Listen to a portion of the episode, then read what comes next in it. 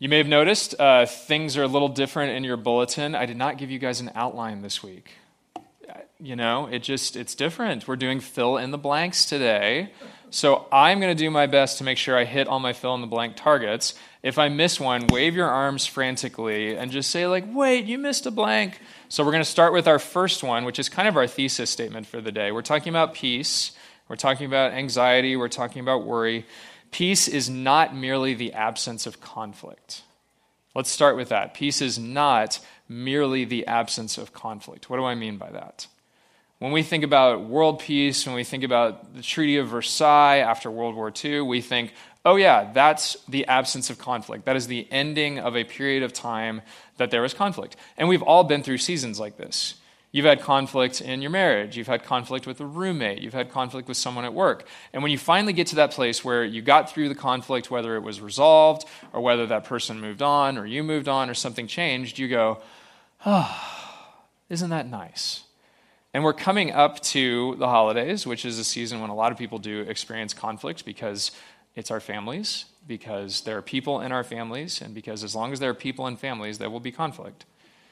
But peace is not merely the absence of conflict. When Jesus was talking to his disciples, as Ryan mentioned, this is kind of the end of a very big chapter in ministry. And he's not just saying to the disciples, Don't worry, I told you I'll be leaving, it's fine, it's not a big deal. He's calling them to something deeper. He's calling them to a deeper place of peace. And in our day, we all need to be called to this deeper place of peace. And it is in knowing the person of Jesus that we get to experience that. It's not, as we've talked about in all the weeks of this sermon series, Jesus is not a bunch of axioms. He's not a bundle of truths. That's uh, probably not uncommon to those of us in the room. But for our neighbors and our friends who are far from God, who are skeptical, they probably do think of Jesus as this idea, this concept. And one of the things we can offer to our anxious and hurting world and into the anxious places in our own hearts is this connection to a real time, real life conversation with Jesus Christ. And so we're going to talk about that today. We're going to talk about uh, places of anxiety. We're going to watch uh, a video, actually, that features Kristen, our children's director. She uh, was invited to tell part of her story around anxiety and depression as part of this series. And I just want to say at the top there is really important stuff happening in the psychiatric community and the counseling community around the clinical diagnoses of anxiety and depression. That's a real thing. And if you leave today and you hear me say, Well, my pastor said I just got to pray more and then I'll get through my anxiety and my depression, if you hear me say that, you weren't listening. These are bigger things, and there is very important work being done in the medical community to address those concerns. But we would be shortchanging our own ability to care for ourselves and to follow Jesus Christ if we don't also say, and there's a spiritual component too. There is a spiritual component to the anxiety that we feel. There is a spiritual component to those times in our lives when we've gone through periods of depression. My, the definition of anxiety that I find to be most helpful, and you can just, this isn't a fill in the blank, this is just a free one. It's fear that gets put on repeat. It's fear that you come back to over and over and over again. And so, just to kind of let you guys in, since we're closing up our time here at Peter Kirk, this has often been a place of anxiety for me. This has been a place where I've experienced fear put on repeat. Now, let me just say this I'm really grateful for Peter Kirk. Uh, I, this has been a wonderful home for us. Our relationship with the city who owns this building, it has been spectacular. This has been a really wonderful place. And if you've visited other churches that meet in a mobile context, meaning you pull out all your stuff, you set up all the chairs, and you got to make it look like you were never there, this is a remarkably good place to try to do church. Like I have friends that pastor churches that meet in schools and you know next door at KTUB. There's a lot rougher places to do church. This is a really good place to do it. That being said, when I first got here in 2015, I had no experience as a lead pastor I had no experience as a pastor in a non denominational setting. I'd always been part of the Presbyterian church. And I had no experience in a mobile church. Those three things created such a wave of anxiety for me when I would come here on Sundays. And if you're sitting there going like, I had no idea that's what you were going through, there you go. That, that's, that's kind of adulthood at times. That's leadership too, where you go like, you know, I'm not going to burden people with stuff that I'm going through right now. I have people that I'm letting into this place. I'm not hiding this, but I'm not here to kind of overtly burden anyone with any of these things that I'm going through. So it was hard to come here and go like, what are we missing? What's going on? And if I drill down a little bit on that in my own heart, it's tied to a value I have for responsibility, which I would call my most hated value. Like, because I'm a firstborn kid and I want to get stuff done right. I want to do it the right way. To the end of, I want to be a good steward of the leadership that's been entrusted to me.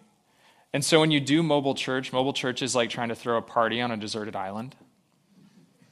If you forget something, if you don't have the cups and the tiki torches and the tablecloth, you can run to QFC, but it's, it's not going to work. And it's hard. And there are many of you in this room who have served faithfully week in and week out to make our little party on a deserted island work.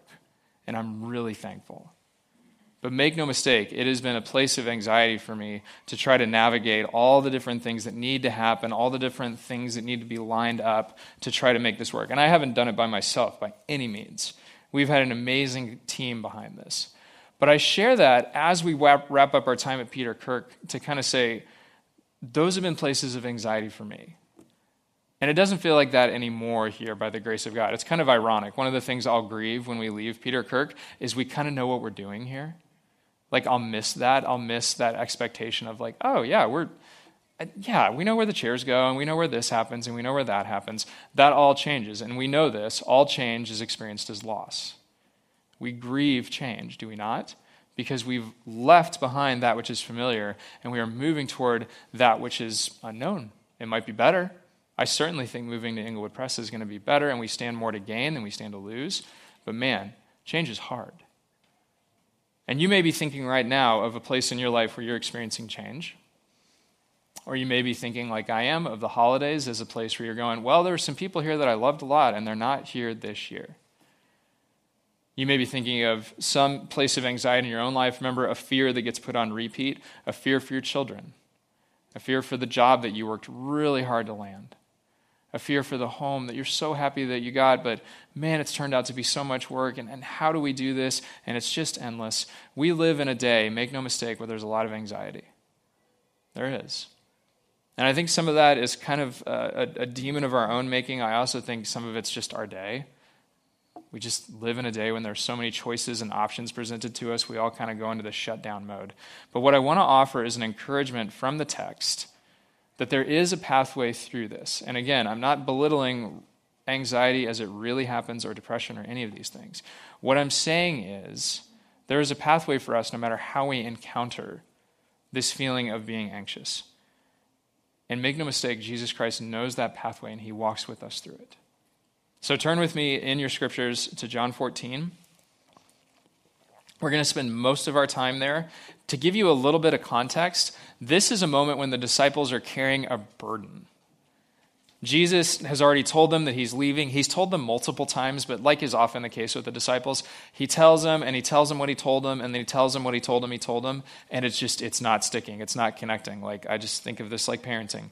He has been doing this messaging to them over and over again that I'm leaving, and in the midst of that, they get distracted. They go, Oh, great, Jesus, you just fed the 5,000. Isn't that wonderful? Oh, yeah, he said he was leaving. But still, he fed 5,000 people. That's incredible. He's been healing people. Right before this passage, he washes their feet. He shows them servant leadership in my kingdom looks like this I'm washing your feet, I am taking on the position of a servant. And the disciples are excited about this. They are fired up. They are bought in. This is my tribe. This is my team. We are doing this. And then Jesus comes to them right before our passage and he says, I'm out. I'm going back to the Father. And we all know this feeling. You remember when you were in school and you finally found your best friend, and then your best friend said, My dad got a new job. We got to go. Do you remember uh, maybe this was just a job early in your career? You worked for a boss you just loved. Like she was outstanding. She remembered your birthday and she cared for you and she helped equip you to succeed. And because she was so doggone good at her job, she got promoted. And she worked in a different building and you never saw her. Or you had a neighbor that you could always count on for that, that cup of sugar or the stick of butter. You didn't want to run to the store. You went and saw them instead, and now they're gone. All change is lost. We grieve. And the disciples are starting to grieve a little bit to the extent that they get it. And Jesus knows this because he's a human being. He understands feelings. He's not standing at it from a distance, he's experiencing it with them. And just like a parent would do with a kid that's about to face something really hard, he looks at the disciples and he says, let, let, me, let me help you out. Let me give you a little bit of comfort here. He speaks to them. And I picture him speaking these words so gently, so lovingly. I know what you're facing. I get it, and it will be all right. I'll read uh, John 14, verses 3 through 7. Actually, I'll back it up a little bit. The slide will be 3 through 7. Jesus said, This is in verse 1 Do not let your hearts be troubled. Believe in God, believe also in me, and I'll go and prepare a place for you. I will come again and will take you to myself, so that where I am, there you may be also. And you know the way to the place where I am going. Thomas said to him, Lord, we do not know where you're going. How can we know the way? And Jesus said to him, I am the way and the truth and the life. No one comes to the Father except through me. If you know me, you will know my Father also. From now on, you do know him, and you have seen him. Here's your next fill in the blank I am the way and the truth and the life. Who says that? Would you just say that with me? I am the way and the truth and the life. Who can make that claim? Who could possibly say, You don't need a roadmap, you don't need a strategic plan, you just need me because I am the way? Who can say the things that I will tell you are universally true? Who can say, Life from the way God intended it, it will flow out of me and into you? No one can say that. No one can be a subject matter expert in those three areas of life except Jesus Christ. It is incredible that he would make this claim. And he meant it. And I love that he doesn't give the disciples this detailed roadmap for their steps to become the church. He gives what all people actually need, which is himself. He says, I know you're going to experience fear. I know it's going to be painful. I know you're going to be persecuted. Here's what you need to come back to it's me. It's me. So go back to the party on the deserted island in January of this year, I started to feel this sense of like, I think the party's gone on for long enough. Like, I think God might have more for us. And I didn't necessarily experience it that same way. I'm not saying I had this prophetic moment. I'm just saying, kind of on my own anxiety, kind of on some other stuff, I started to go, I just want to pray that there might be something else. I don't know what. Maybe it's a different time. Maybe it's, it's, it's moving.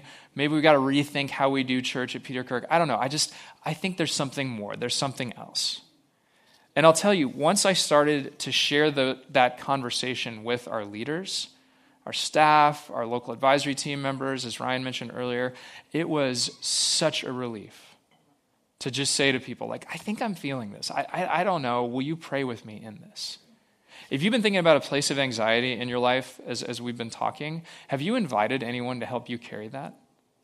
Because I'll tell you, starting in January, I started to read Matthew 11 when Jesus says, My yoke is easy and my burden is light. I started to read that real different. Because I started to feel this burden, and, and this is, again, this is leadership, but we all face this, whether we would consider ourselves to be leaders or not.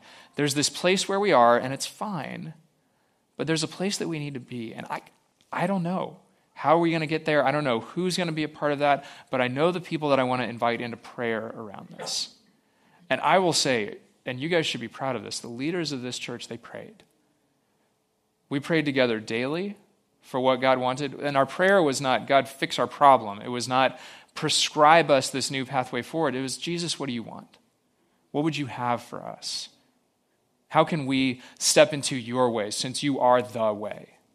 So let me just discourage you from being overly prescriptive in your prayers because to be open to what God wants to do is a powerful thing. Jesus, show us the way you want us to go. That was our prayer. And we would pray that daily. We would have weekly, um, we did the Google Hangouts where you can all kind of do a conference call and we would pray together.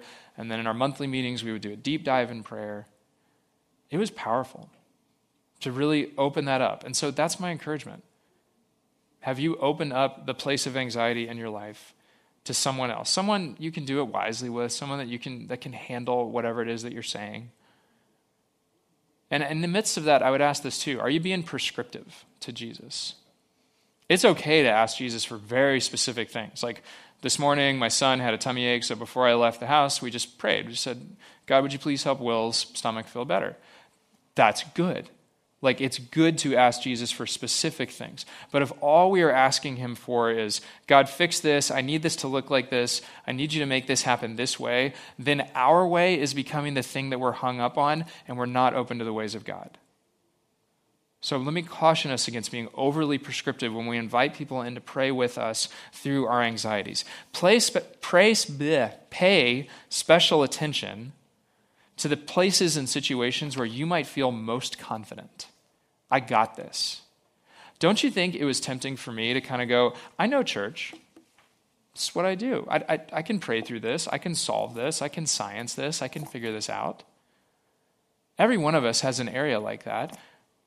May that become a place this week for you where you go, No, I'm going to turn that upside down. I've been trying to keep my hand on it and control it. I'm going to turn my hand upside down and I'm going to say, God, your way. May your way happen in this area where I feel like I'm an expert. And am I really? May your life flow out through my life. So Jesus leaves uh, the disciples with this amazing gift. He says at the beginning, it comes from the Holy Spirit. We could spend all morning just talking about that alone. But he calls them to something more. And I want to put up on the screen behind us this, this translation from the message where Jesus' promise is kind of broken out more succinctly. And I'll read through this for us, and then we'll talk about these lines and how they apply to us. Jesus says, I'm leaving you well and whole. That's my parting gift to you peace. I don't leave you the way you're used to being left, feeling abandoned or bereft. So don't be upset and don't be distraught. These are incredible words promised by the Savior. How do we apply them? Let's look at this first one. I'm leaving you well and whole. And underneath this, I'll put in uh, the New Living Translation because it kind of helps, I think, synthesize it a little bit more. Jesus says, I'm leaving you well and whole. Don't we long for that? That, that well and whole is tied to this Hebrew concept of shalom, which is the word that Jesus' people would have used to describe peace. Shalom means not just I feel good about my life or there's an absence of conflict. When you describe shalom in a Hebrew context, it meant peace across your neighborhood.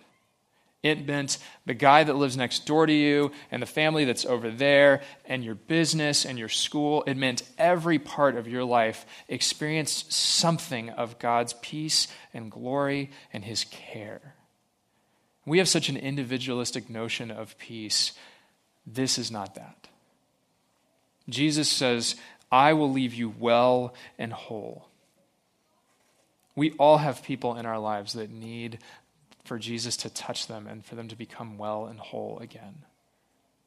If you've walked with someone through the journey of addiction, like many of us have, yes, that addiction needs to be addressed. It needs, they need treatment, they need counseling, all these things.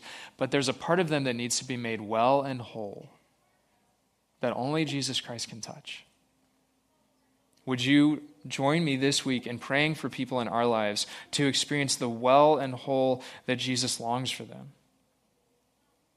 And I would say, too, get, get more specific in your prayers than you might be comfortable with. An example of this in my own life is, as you can imagine, there's been a lot of grief in my life in this last year. Uh, some of you know this, but I had a friend that I went to seminary with. He actually passed away uh, two weeks ago, uh, 10 days ago. So, still grieving that, went to his memorial service, just this ongoing thing. And so, as I'm praying for that area of grief, praying for my wife's family and their grief, praying for my own family and my grief, what I have typically done is I've said, okay, God, I'm going to name each people in each of these little circles, right? And I'm going to say, God, please uh, be the comforter for my mom and my brothers, and please, you know, provide peace over here. And it's just kind of this broad, you know, one or two sentence thing, and that's fine. And this is just where I'm at. I'm convicted that to pray for wellness and wholeness in someone else's life, I got to get a little bit more granular. And so, like for my friend Randy who died, I'm praying for his widow. And I'm saying, God, when Lisa wakes up today and Randy's not there, would you comfort her? And as she goes through her house and she sees things that remind her of him, a book that he loved, or you know, his shoes are still over by the door, or any of these very recent things in grief, would you meet her in those moments?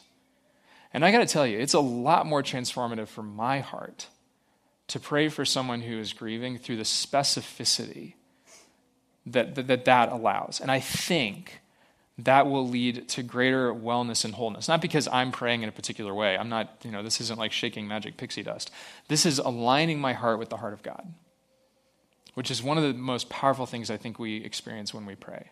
So if you have had someone, not if, the person that you know is hurting, would you get real specific in your prayer for them this week? Would you get real granular? Use your imagination to pray for them. It's hard, it's costlier than those kind of broad prayers that I was talking about. But if you can picture the details of what they are walking through, I think that helps manifest this, this wellness and wholeness, this shalom, this peace of mind and heart that Jesus longs for. And I'll say this before we move on to the next piece. Peace of mind and heart is not something that you and I can bootstrap ourselves into. And so maybe a takeaway from, from just this encouragement from the Savior is this maybe it's time to go see a counselor. Go see a professional. Go see someone that can help you with great tools and great learning take steps toward wholeness and healing. I got a wonderful list of counselors that I keep in my hip pocket that I can recommend. I can text it to you. Like, it's great to have such wonderful counseling resources on the east side. So if you or someone that you know needs to take that step, I can help. The church can help. Let us be a servant to you in that regard. The second thing, another fill in the blank, here it comes. I do not leave you the way you're used to being left, or the New Living Translation. I will give you a gift the world cannot give. I'll give you a gift the world cannot give. And the theme that I would articulate here is surrender. Will you surrender parts of your life, this is specifically in prayer, to the Lord? Because this is not a gift that the world would give us is go project manage this, go create a timeline, go do your thing, go solve it, go write it out, go figure it out. All that's fine and good. But the kind of peace that Jesus longs for in our life and in the world around us is specifically a gift the world cannot give. And the world, as far as I know, does not want us to surrender to anything but our whims and our caprices and the way that we can just buy anything. Like, that's what the world wants us to surrender to. But what Jesus is calling us to is a gift that comes when we surrender. One of my favorite moments in this whole journey toward moving to Inglewood Press was we had a prayer night in October. So we'd spent the summer trying to tell people about this. Hey, we're thinking about this. Join us in praying about this. Our leaders suggested that in the fall we kind of have like a okay, we're going to make a decision. Like, this is when it's going to happen. Kind of putting an artificial timeline around it, but this is what we decided to do. And so in October, we had this prayer night, and our theme for the prayer night was surrender. And so we gathered at Inglewood Press, and one of the things we invited people to do was not just to surrender this decision to God, but to surrender to God all the things that we were carrying all the burdens that we felt. And a bunch of you were there, and I bet you remember this. We had uh, little stacks of note cards on the chairs in the sanctuary. We had some Sharpie markers, and we just invited people hey, take a note card, write down a burden that you're carrying my job, my health, my, my mother, my father, something. Fold it up, and then walk up to the front of the sanctuary at Inglewood Press, where there's this beautiful cross, and just lay that burden in a wicker basket at the, at the foot of the cross. Just, just put it right there. So I sat in a row where uh, I kind of had the row to myself, and I start writing down my burdens. And then I go, oh, okay, that, I need a few more pieces of paper. Okay, write that out. And then I look at the next seat down. Okay, I need those. And then write that. Okay, I need the. I use the whole row of papers. And I wrote these things down and I folded them up. And it's probably one of the holiest moments of my entire year was walking up to that cross in worship with our, our church community there and just dropping those note cards into that basket. Every single one, there was a burden that was lifted. Not immediately, not like I walked out there floating on air, but it just felt like this powerful moment where I said, All these things I've been carrying, all these concerns for myself, for the church, for this move, for this, for that, I got to write them down and I got to put them down. So, church, can you do a version of that this week? You don't got to do it like I did it, but can you write it down and can you put it down? Or skip a step, just put it down. Whatever it is. There are parts of our lives that until we think about them as burdens, we'll just keep carrying them. We won't go like, yeah, I need to surrender this. I'll just we'll just keep going. It's what we know. But would you take time? Would you say, like, God, I have tried to carry this. It is not working out for me. Would you carry it? Matthew 11, my yoke is easy, my burden is light. He's serious. Would you meet him in that and say, Yeah, I will give this to you. I'll trust you with this. Final piece, final fill in the blank. Did we get all the fill in the blanks? Are we, are we batting a thousand? Okay. Final piece don't be upset, don't be distraught. The way that I try to phrase this positively is be content in me. Be content in me. Anxiety is real. It chews up our hearts, it chews up our minds. Depression is real. The longing for peace is real. And every one of us, as we try to find our way into the peace that Jesus offers, will try to find contentment and so many other things. But Jesus says, Be content in me. Be content in me. I want us to watch this, this story, this video, and it's a brave story of facing anxiety and facing depression and turning to Jesus Christ in the midst of that. Again, this video will not imply, nor will I imply, that somehow a real mental health condition is somehow, you can just slide through it if you have enough faith. We're not implying that. And I would encourage you after you watch this story. Uh, Kristen knows we're watching this. All the Bethany churches are watching this. If you see her later, give her give her a little side hug. Give her a high five. Just let's let's try to honor her as as as her story is told. And then we'll take some time and, and pray about this. But I want you to particularly listen for the way that she responds by faith to what God was doing in her life in these moments. Let's listen.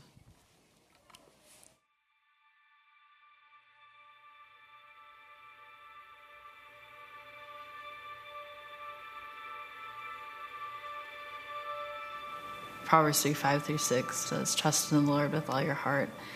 Lean not on your own understanding uh, but in all your ways acknowledge him, and he will make straight your paths. Growing up, I really felt like I was loved and appreciated by those around me. I really experienced a great home life. We went on family vacations, and everything seemed to be going fine. And then, my junior year of high school, my dad had a massive stroke that resulted in his death. And the relationship I had with my dad was such a strong bond. It was even harder to lose someone like that at that age. Depression is a very lofty word. It can mean a lot of things to a lot of different people. But for me, depression uh, looked like loneliness, uh, longing for something more. I'm an introvert, but this was a different type of feeling of like, I just want to be alone and almost be caught and consumed by my emotion rather than expose myself to what was reality.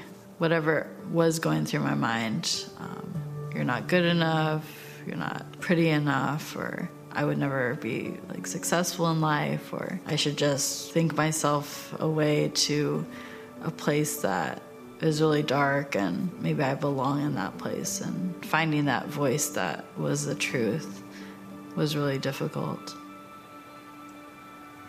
As I rode the waves of depression and anxiety, I felt comfort from God that I wanted other people to know about when they're facing difficult times in their life. There's a way out. God gives us that way out, and we just have to learn to stop ourselves from getting in the way of that way and realize like this life was not meant to live alone. Um, it was meant to be in community. God's journeyed with me through so many different seasons, and I have been given the opportunity to uh, walk alongside others in their seasons. And that just fills my heart with so much joy. And I can remember being in a camp and just experiencing this kind of pure joy of like, I'm with these middle schoolers, and I just had this impression upon my heart like Jesus was talking to me, saying, um, Don't you love this? Like, why not join me in full time ministry? That was a big pivotal moment in my life that I'll never forget. Today, that same experience of that joy that was felt in that moment has really carried me through to where I am today in ministry and serving at Eastside and just the kids that I get to hear laugh every Sunday and even the crying like that's that too is part of God's mystery being in this world and I'm so blessed to be a part of that.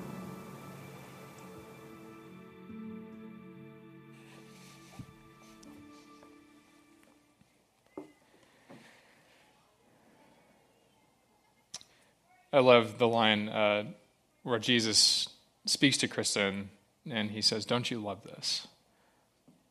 And I love that she responded yes to that, that she said, I want to be a part of this. And for her, that was, I want to be in full time ministry. That's great. I long for every member of our community to hear, Don't you love this? from Jesus Christ. And I believe we can do that here. And if God had said, I want you to stay at Peter Kirk, that we would be pursuing that. Like, I, I think we would very much be doing that. But I've told many people this. One of my dreams for our move is that we will find such incredible opportunity to be creative in ministry and to do things that we haven't even dreamed of, where we hear Jesus saying to us, Don't you love this? Don't you love cooking meals for people in this kitchen? Don't you love seeing your kids run off to this classroom? Don't you love praying in this room and doing VBS and trains? Don't you love these things that we get to be a part of? Because they're what I've called you to. And Kristen, in her courage, has walked through these dark valleys that so many of us have of anxiety and depression, and God being faithful to her has allowed her to hear those great words Don't you love this? So I want to end with a time where we're going to just pray together and we'll pray over that sense of Jesus' great joy in each of our lives. Not because we are perfect or we never face seasons where we're anxious or we're worried for things, but because He has proclaimed this, and it's true I am the way, I am the truth, I am the life, and I have called you to me. And there are things for us to do, church, that we have yet to discover and dream of, that He awaits to give to us as such a great gift. So I'll invite uh, Megan back here to um, share some music with us as we pray.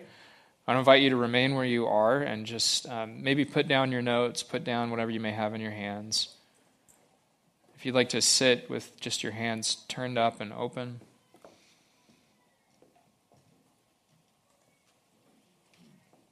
I want to invite you to pray with me. Jesus, we thank you that you are the way and you meant it. And you, you meant it in a way that is so powerful and invitational. You mean us to live life with you. And as, as Kristen's video showed us, as her story showed us, it is fraught with peril. There are going to be things that happen to us that we have no control over.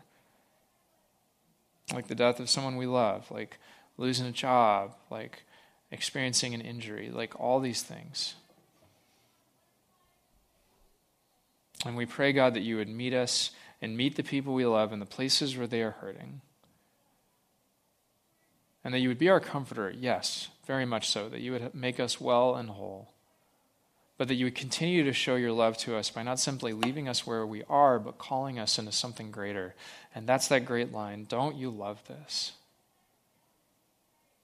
Lord, for each person in this room, you have given us, a, you've given them a calling, something that they love, that they're excited about, that they can do in service to you. Their version of washing people's feet, their version of feeding the hungry.